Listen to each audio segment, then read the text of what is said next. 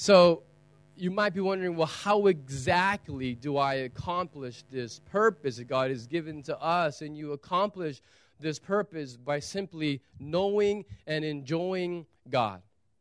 That's how we do it. We accomplish it by delighting in Him. And so that is a word for that is worship. That is what we were created for. Now, there is one small problem with you and me. And we all share this same problem. We have been created for this incredible privilege purpose, and yet the problem is that we as humans are in slavery. We are in bondage to our sin. We are in captivity. And so, because of these shackles that are around not our hands and feet, but is around our very soul, because of this captivity, because of this slavery, we are unable to run to God and to enjoy Him because we are kept by our taskmaster, uh, the evil that's in our own hearts. Satan, who is the enemy of God, would keep us in captivity and would prevent us from being able to run to and to enjoy our Father. And that is what the book of Exodus is all about. And that is why we've been studying it the last several weeks here in our faith family, is to learn about redemption, how God pays the price to liberate slaves from their captivity. And the book of Exodus points to the ultimate reality in our lives, spiritually pointing to Christ, and how God has a plan to reveal his glory by saving a people from their slavery. And so, the only way for humans to fight against their sinful desires is to first be redeemed, to be set free from their slavery so that we then can be free to run to God and to enjoy Him and to fulfill this incredible purpose that He has given to us. And so we've been studying redemption, which is the gospel in the book of Exodus. And so today, as we continue this, we are talking about the same story. The Israelites were enslaved in Egypt by the taskmaster Pharaoh and then God supernaturally liberates them, and, and they leave Egypt, not by their power, but by God's power. And then the Israelites see their enemies dead on the shore of the Red Sea when God defeated them. And then they go out, and what do they have in front of them? Well, now that they're finally free, a big desert. All they can see, as far as the eye can tell, down to the horizon, is just this big, hot, painful, uncomfortable desert and God calls them to go walk out into this desert and they're hungry and they're thirsty. And we saw last time how God satisfies their soul's hunger and thirst and He rains down bread from heaven. And this is pointing to our Savior Christ. And He feeds them. And they're just learning about trusting God. They still had to learn in this relationship. They were in slavery, they're liberated, they're following God, they're learning to trust Him. They're learning. This is not automatic for a believer, but they're learning as they're redeemed how to trust God for today's bread and for all of our problems and to leave it in His hands. And so, yes, it's hot and it's painful, but they have their God with them in the desert. And then what happens as they're learning this lesson? Let's read to see Exodus 17, verses 8 and 9, next part of the story see what happens. Let, us see how things get better for them. Exodus 17, verses 8 and 9. Then Amalek came and fought with Israel at Rephidim. So Moses said to Joshua, Choose for us men and go out and fight with Amalek.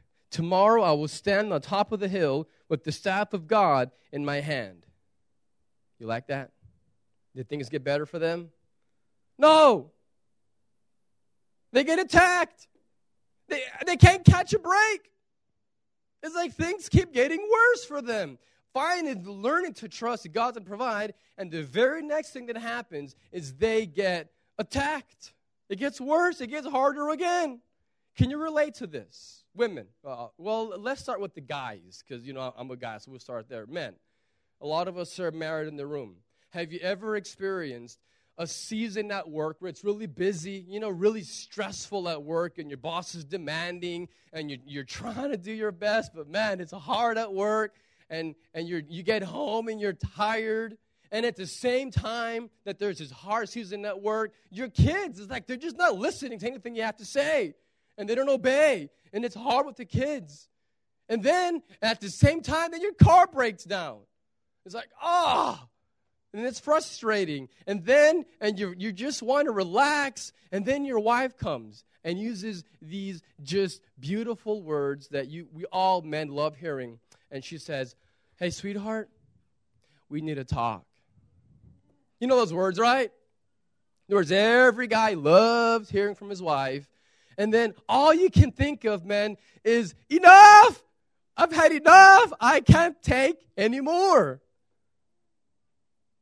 And then, wives, I'm sure it's no different in your world. Have you ever experienced where you're in a, a season that's stressful in your life? And you're doing your best to keep the home and teach your children and care for your husband, but you feel alone. And your husband isn't responding to you the way you would want him to when you just want to talk about what's not right in your relationship. And he's like, oh, I don't want to talk about it right now. And so then you're frustrated and you feel alone and left out and so then you are equally frustrated at the same time that you're having issues with other people in your life too. And then all of a sudden, you women are saying, Enough! Enough of this frustration. And then in the middle of this stress, in the middle of this discomfort, in the middle of the chaos in your life, and then all of a sudden, both you and your husband, both of you, begin to feel spiritually attacked all of a sudden temptations begin to crop up. Now, it doesn't rain here much, but it did rain last week. But where I come from in Texas, it's amazing how y- you can have a well, there wasn't much grass where I lived in West Texas, but like what there should be grass in the field, but it hadn't rained for a long time, and then it rains, and immediately you know pops up first weeds. Long before you get grass, you have the field just covered in weeds, and they just overnight just pop up. And that can happen in our lives too, where overnight, all of these temptations, all this sin just begins to just pop. You're like, well, where's that coming from? I haven't even had that struggle in a long time. And all of a sudden, now you're being attacked in the middle of this stress. And because of that, the enemy, he sees that you are struggling because he's invisible, but he's real and he sees that you're having a hard time. And so, right when you're weak, right when you're struggling, that is exactly when the enemy comes and attacks you. He wants to take you down. He's not playing around. He is not shooting blanks. He's using live rounds and he wants to destroy you, your family, your witness, this church. Understand something. Satan does not want this church to succeed. He does not want you to succeed. He wants you lost in your sinful desires and tendencies, useless for the kingdom, with the bad marriage. He wants you defeated. And he wants our church to fall flat on our faces. He doesn't like this.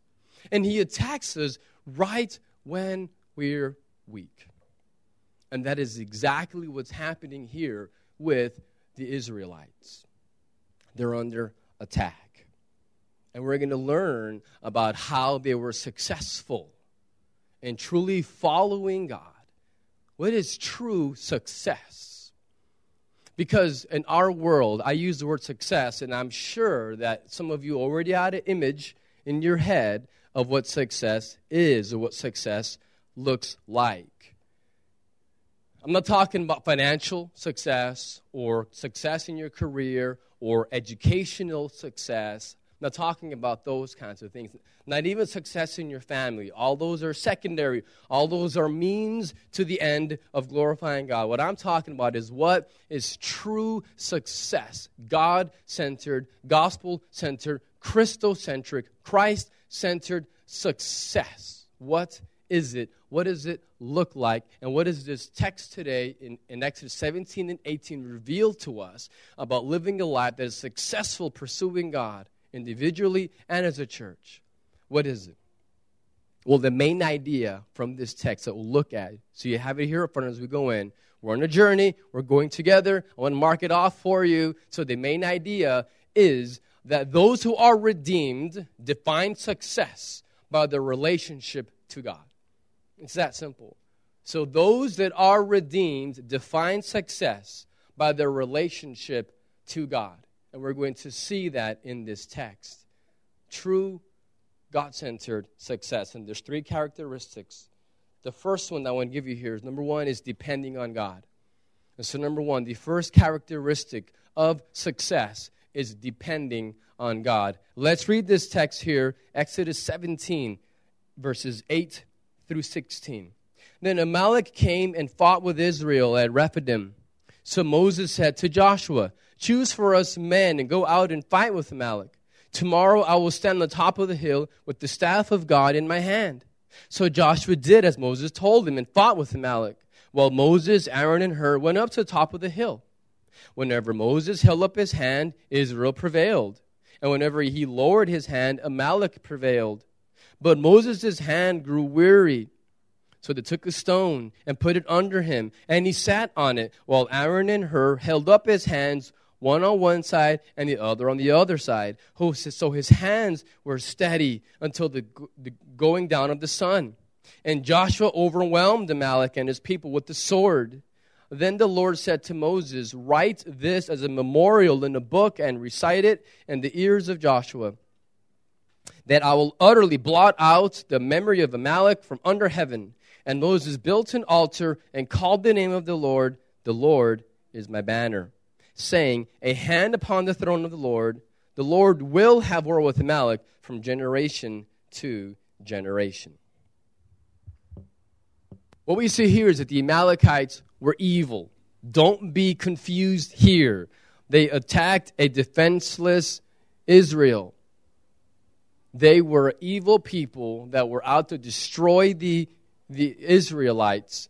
And it, this was not just about military conquest of the Amalekites. Yes, that's what it was from their vantage point.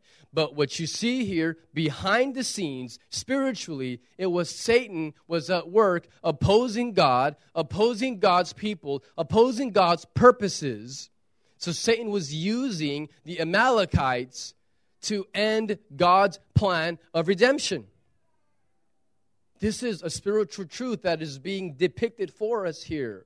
And so when you struggle with depression, when you struggle with insecurity, when you struggle with lust, whether it's for power or whether it's for sexuality or whether it's for anything else, prestige or material possessions, or when you struggle with anger, when these things are happening inside of you, what you're seeing here is the same evil source of oppression that you had with the Israelites. It is Satan who is oppressing us and uses our own sinful nature against us by tempting us. He attacks us, but then we're the ones that succumb. Same evil source. This is pointing to ultimate reality of believers like us, redeemed by Christ, who must fight our sinful desires every single day. How did the Israelites fight against the enemy? What did they do? What is it that God used for them to be victorious? You had Moses with his hands stretched up to heaven. And Moses' hands were up, Israel was winning. When Moses' hands fell down because he was tired, Israel was losing. So these two men, Hur and his brother Aaron, helped hold up his hands. And that's when Israel won. Why is this so important? Because this is a symbol. It's pointing to something, a spiritual reality here. Moses' hands lifted up was a sign of prayerful dependence on God. It was a sign of prayerfully depending on God. And so there was a very powerful enemy that was attacking them, and Israel could not on their own overcome them. Someone more powerful externally had to come and sustain them and empower them so that they could be successful. And his name that this is pointing to is Jesus. Through his spirit, when we are depending on him, but we must not be self sufficient. We must follow the example here and tap into this power because that's what it is. It's God's presence. He was with them, fighting for them as they we're submitting to Him and we're depending on Him. And so it is our God who saves us and sustains us, and through His Spirit then empowers us to live lives of victory. But we can't do it on our own. Not possible. We can try, but it won't work. And the key to understanding this section, the key for us to understand how this applies to us is in verse 15, where after this victory that God won for them, Moses erects this monument, this altar, to thank God, to praise Him. And it says that there was this banner. Now, what is a banner? Well, the banner was essentially a flag that had a symbol on it or an, an insignia. It, it was the king's emblem or, or the army's, but it was some symbol that was put on a piece of cloth, basically a flag, that was then put on a pole and was lifted up. And the soldiers would then carry this banner, this flag with this symbol on it into battle. And the soldiers who were confronting the enemy would look up to this banner and they would remember who they belonged to and they'd remember who they were fighting for and how they would find their identity and belonging to this army and this people and to the king. And so their identity was wrapped up in this. And it gave them hope and it gave them courage to keep going and to keep waging the battle against the enemy. Because if that banner ever fell, then was, all hope was lost. The army had fallen and they were going to die or be prisoners. But as long as that banner was raised up and was floating in the, in the air, as long as that was happening, there was hope. The army had not lost, and so they could continue to keep fighting against the enemy. And so God is their banner, and He will not fall. This points to the cross of Christ. What is the banner for you and me? The cross. The cross is our banner. Jesus crucified. We have hope and we have courage to face the enemy every day, to keep waging the battle and to not give up because of the cross, because Jesus died in your place. And there's no greater display of love and mercy than the cross. God so loves you that Jesus came lived a sinless life, died on the cross for you, endured the wrath and judgments of God, endured hell literally on the cross for you and for me, and was powerfully resurrected. And now that banner, the cross, is lifted up, and now we have hope and we have courage. We are not defeated. We don't have to be defined by our temptations or defeated by our temptations. Not true. You are defined by the banner that is over you. And what is this banner? God is my banner. He himself is our banner. He defines us, He gives us hope. He's our everything. We depend on Him. We draw near to Christ as we depend on Him. What is your banner? What do you look to for hope? What are you looking up to in the battle of life for courage? When life gets hard, and I'm serious here because I understand it's life is not always easy for anyone, much less when you're an expat. When life is hard, what do you look to? Where's your source of hope and courage? Why do you get up on Sunday mornings? Why do you why do you wage the battle? What is it that is pushing you? What motivates you? What is your banner? What defines your worth? What do you treasure most in life? What is the fuel that keeps your soul going to wage the battle against the enemy? We have ultimate hope, and it is Jesus. And Jesus alone. He is our everything. And we can wage a battle because we depend on Him. Jesus is our only hope. He is a glorious Redeemer who died on the cross for us, and we have received grace.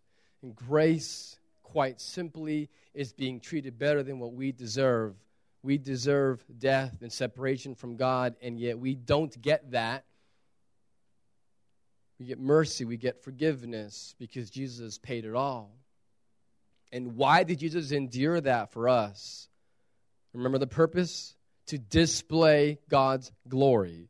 That is why Jesus endured the cross, to reveal God's glory, to reveal mercy, forgiveness, His grace. Here's the reality we need Jesus. Maybe you're here and you're saying, okay, I'm just here for a holiday weekend. Half our church is gone, but there's a lot of you that are visiting, and I'm so thankful for you. And it's possible that maybe you're here because someone brought you, but you didn't really want to be in the zoo attending worship gathering on a Friday morning. I don't pretend to know what, what brought you here. But maybe you don't admit that you need Jesus. Maybe you think this is just a bunch of baloney and that you don't really need Jesus. And that maybe you, you don't know that you're desperate for him. But whether you admit it or not, whether you like it or not, according to God's word, every one of us is desperate for Jesus. We are. Because we're made for him. And we're looking for joy.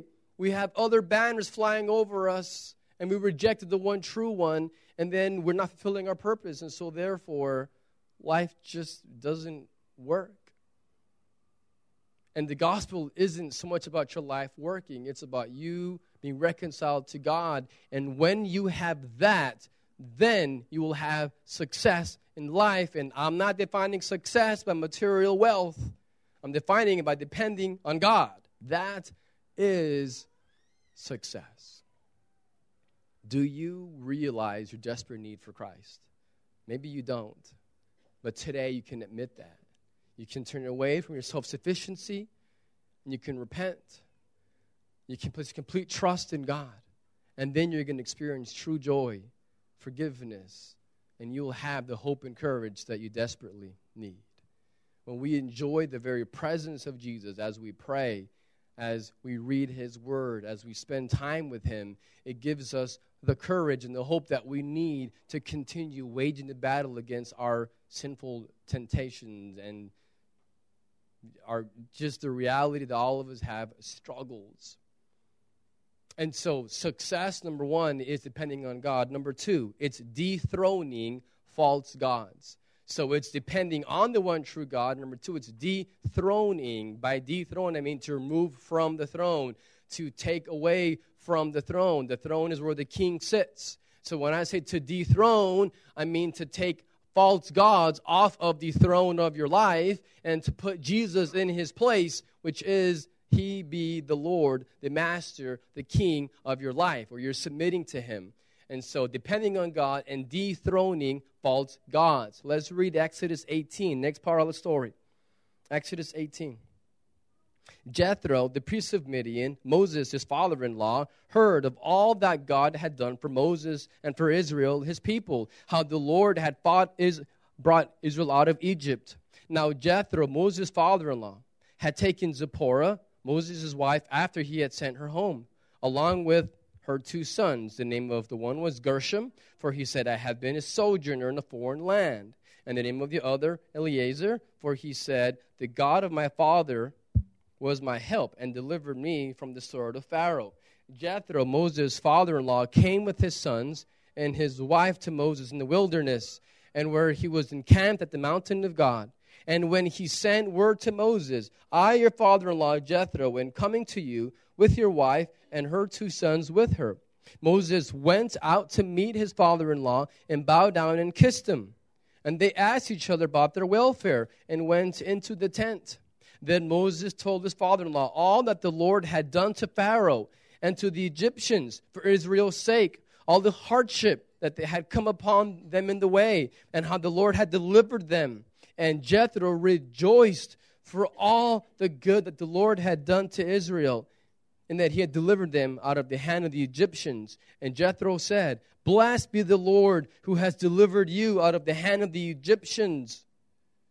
And then of the hand of Pharaoh, and has delivered the people from under the hand of the Egyptians. Now I know that the Lord is greater than all gods, because in this affair they dealt arrogantly with the people. And Jethro, Moses' father in law, brought a burnt offering and sacrifices to God. And Aaron came with all the elders of Israel to eat bread with Moses' father in law before God. This is a remarkable passage. What you have here is Jethro is Moses' father in law. He has heard the news of Israel's miraculous deliverance from slavery, and so he comes to see his son in law. They had this amazing celebration and this reunion, and they're seeing each other. How are you? It's so good to see you again. We haven't Skyped in a long time. And so they're seeing each other, this celebration. And then Moses tells them the story of the Exodus, chapters 1 through 17 what we've been studying, Moses recounts it of how they were in slavery, how they were redeemed, what God did, and how amazing and glorious God is. And then Jethro, who is described here as a priest of Midian, Jethro was a pagan spiritual leader. He was a, a pagan priest in the land of Midian. But then he hears the good news of God's redemption. He catches a glimpse of God's glory and redemption. And what does he do? He says, Now I know that the Lord is greater than all the gods. He says, And he brought a burnt offering and sacrifices to God. He put his complete faith in the one true God. He turned away from his idols, the false gods, and turns to God. He was transformed. His heart was changed. That's what changed him was hearing the good news that God saves his people he give up his counterfeit gods. Now, what is a counterfeit? A counterfeit's an imitation, right? A fake. Something that promises to deliver and then it doesn't. It's not the real thing. So, by definition, a counterfeit looks like the original, like the real thing that's valuable, but it's not. It's counterfeit, it's a fake. False gods are just that false, they're counterfeits. They look like the real thing, but they don't deliver. They promise you joy, but they don't deliver. They promise you comfort, they don't deliver. They, they promise you that you're going to be happy if you give yourself to this false God, but it doesn't deliver. There's only one true God that delivers. We have to believe greater promises because sin gives us promises. Oh, enjoy me.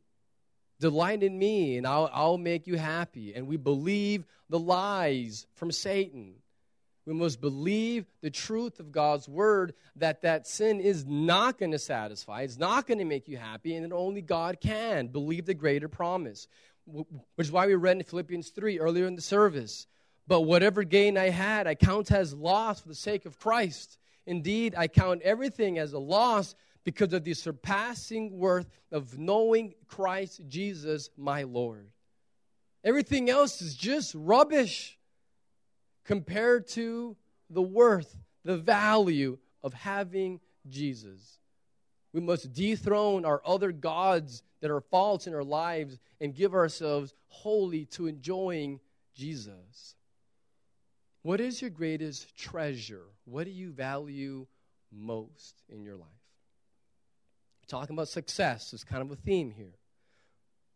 When you think about success, is it in regard to your family? Maybe you're here today and you're not married. But maybe you're here and you would love to be married. Now let me just give you a heads up if you're not married, just just so you know.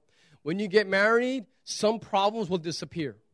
Okay? Some problems that you have because you're single and you're lonely or things along those lines that you think are problems, well, some of those might be gone. But guess what you're going to get instead? A whole bunch of new problems. New ones that you never even knew existed are going to crop up. And maybe you think if I just get married, then I will have arrived. I will be happy. I will have what it is that I want. And so maybe you're defining success and true joy, and, and you treasure most the idea of one day being married. But those of us that are married know better than that. We know that it doesn't bring ultimate joy, but maybe as a mother, you are turning to your children, and maybe you define your children and you as a mother as your greatest treasure. And those children that are blessings from God have actually become idols to you. Where you actually love your children more than anything else, and you have actually defined who you are. Your whole existence is wrapped up in who you are as a mother. And quite honestly, you were made for Jesus. You were not made for motherhood. Motherhood is a means, not an end.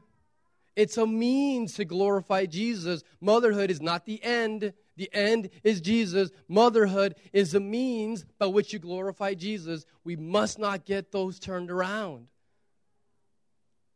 Fathers, maybe for you it's your work and you find the greatest value, significance, and your whole existence wraps around how you can provide for your family. Again, your work is a means, not the end. The end is knowing and enjoying Jesus. Your work is a means by which you glorify Jesus through your work to provide for your family. Not denying that, but your primary value and your identity must not cannot be wrapped up in what you do. Won't. Won't work. They can't be your idol. You will not be fulfilled. You will be left empty and hungry and thirsty on the inside.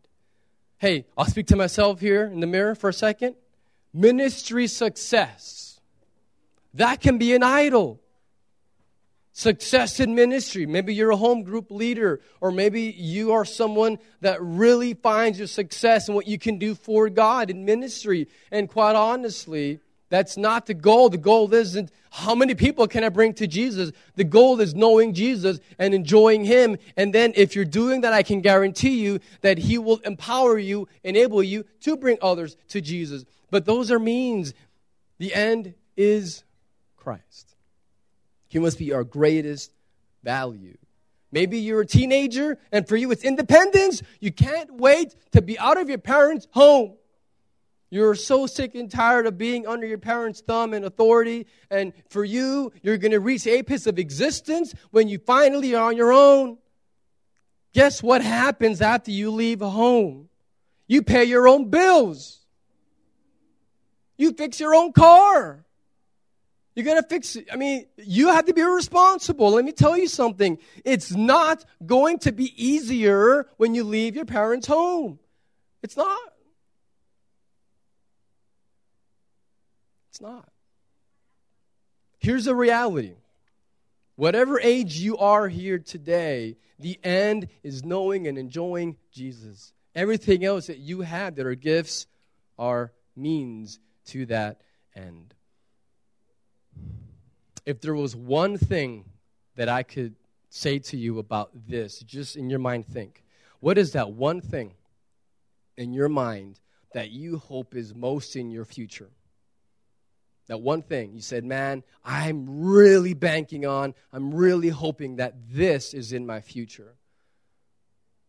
Or, or maybe it's there's this one thing in my life that I just cannot live without. Whatever that thing is, is your idol. Unless his name is Jesus. And what you hope most is that you have Jesus and you're thankful that you have him. Everything else flows from there. True success is dethroning all of our false gods, like you see here with Jethro, giving up his pagan gods and turning to the one true God, offering sacrifices, living for him as a, with a life of worship. And so true success is depending on God and dethroning our false gods. Number three, as we close, it's dwelling in God's word. Dwelling in God's word. I'm not going to read the rest, it's too long, but I'll just tell you here briefly that the next section, chapter 18, is used often by management books. It's very popular in the business world because what you have is father in law, new believer Jethro, talks to Moses and says, You need to delegate, you need to get organized. And so, what you see here is a structuring of the leadership in Israel. And so, what you see is greater organization and management for how Moses is able to lead a very large nation of people. It's not all dependent upon him. And so, yes, there's reorganization, and yes, there's management, but that is not the main idea. That is not what this is about, first and foremost. What you have here is that up to this point in, in history, God's word was not written down. It wasn't, it was only oral. And so God spoke to Moses, and then Moses delivered God's word, revealed God's will. And so, what was about to happen one chapter later, the next part of the story is Mount Sinai, where God delivers God's written word. So, God's people would have God's word in the wider sense.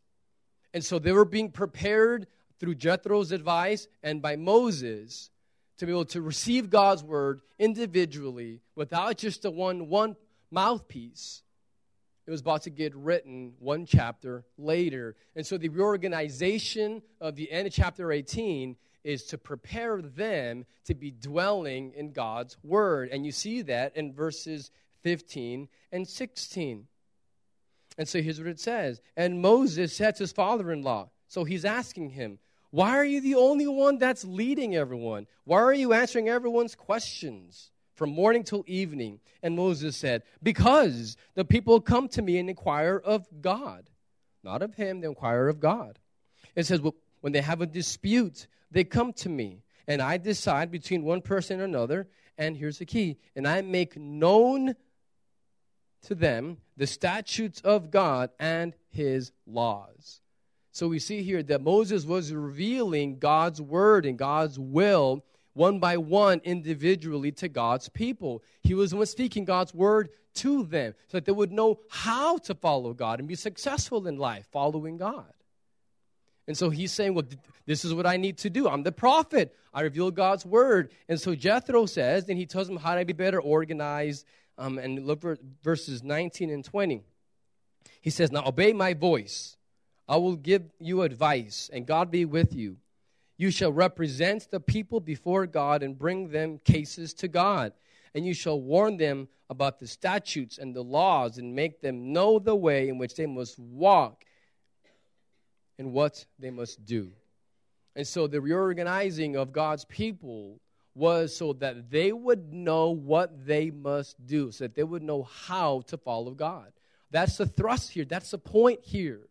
They needed to have God's word individually, not just through Moses, but they would be able to know God's word for themselves. And we are so privileged that we have God's complete revelation written down for us that we can read. And just like I was preparing them to receive his word a chapter later, he has given to us a full revelation, and we must dwell in God's word. I'm just going to be honest with you. If, if you never read this, you're not going to be successful. It doesn't matter how much money you make. It, it doesn't matter how much you work out your body. It, it doesn't matter your career advances. It doesn't matter how great your kids turn out. I'm telling you, the reality, according to God's word, is that you must dwell in God's word to have true Christ centered success. You must. That is the only way that your heart is going to beat fast for Jesus is that you know him and spend time with him, find your joy from him, and that flows from God's word. Faith comes from hearing, from hearing God's word. If you want to have success in defeating the enemy, you have to use God's word to fight against him because this is the sword of the Spirit. This is it. God's word. This right here, the Bible, is the voice of the Spirit. This is what he uses in our lives for us to fight against temptation. And so when you get this temptation to look at something or do something or think something or act out in some way or have a bad attitude or yell at your husband or check out with your wife or be impatient with your kids or whatever it might be, when you are tempted to do something that would not reflect God's glory, you have to stop and use God's word to fight against them, to say, No, no, Satan, no desires. I will not give in to that because when I do, it's going to cloud, it's going to muddle, it's going to affect, and it's going to damage my walk with Jesus. It's going to affect my relationship with God. It's going to hurt the intimacy. And so I don't want to lose God's presence in my life every day. And so, no, no, I will not indulge in that. Because it's going to rob me of joy and rob me of a clear conscience before God. And I don't want that robbed because there's more joy in Jesus than in the fleeting pleasure of that sin.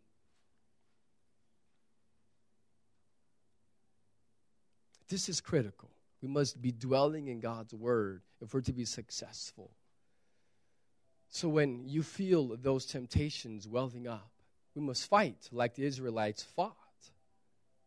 And like here, they had God's word, yes, through Moses, and soon the Ten Commandments would be written down and more laws that have God's word.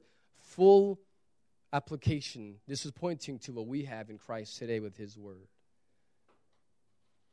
This must be accomplished in community. You cannot do it alone. You need people in your life encouraging you as you're following Jesus. So don't even try doing it alone. So, what is success? Quite honestly, enjoying a relationship with God. That is success. This, this, I hope, is liberating to you in that you don't have to try and work and, and, quote, be successful as a Christian.